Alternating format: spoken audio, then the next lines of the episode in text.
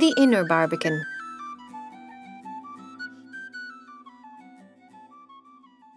You are now standing at the Barbican gate that separates the outer Barbican from the inner Barbican. It is thought that this gate was constructed slightly later than the other buildings on the complex and may date to the mid 13th century.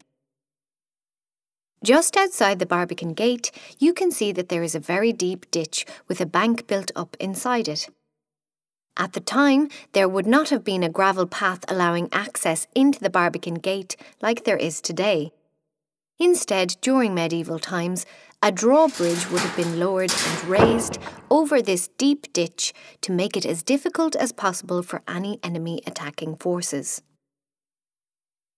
While the outer barbican would have slowed down the enemy attackers, this inner barbican would have ground them to a halt.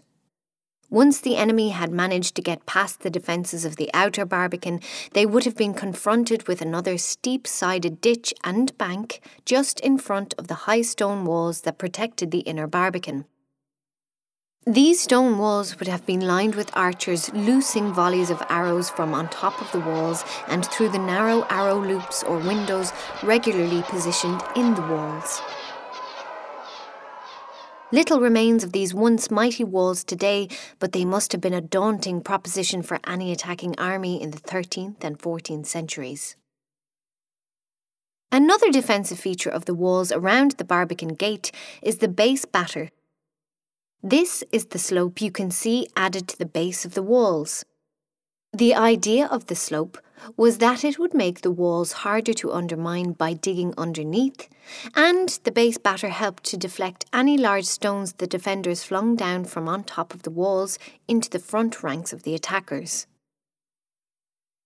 Any of the attackers that managed to get as far as the strong Barbican gate were in for another nasty surprise.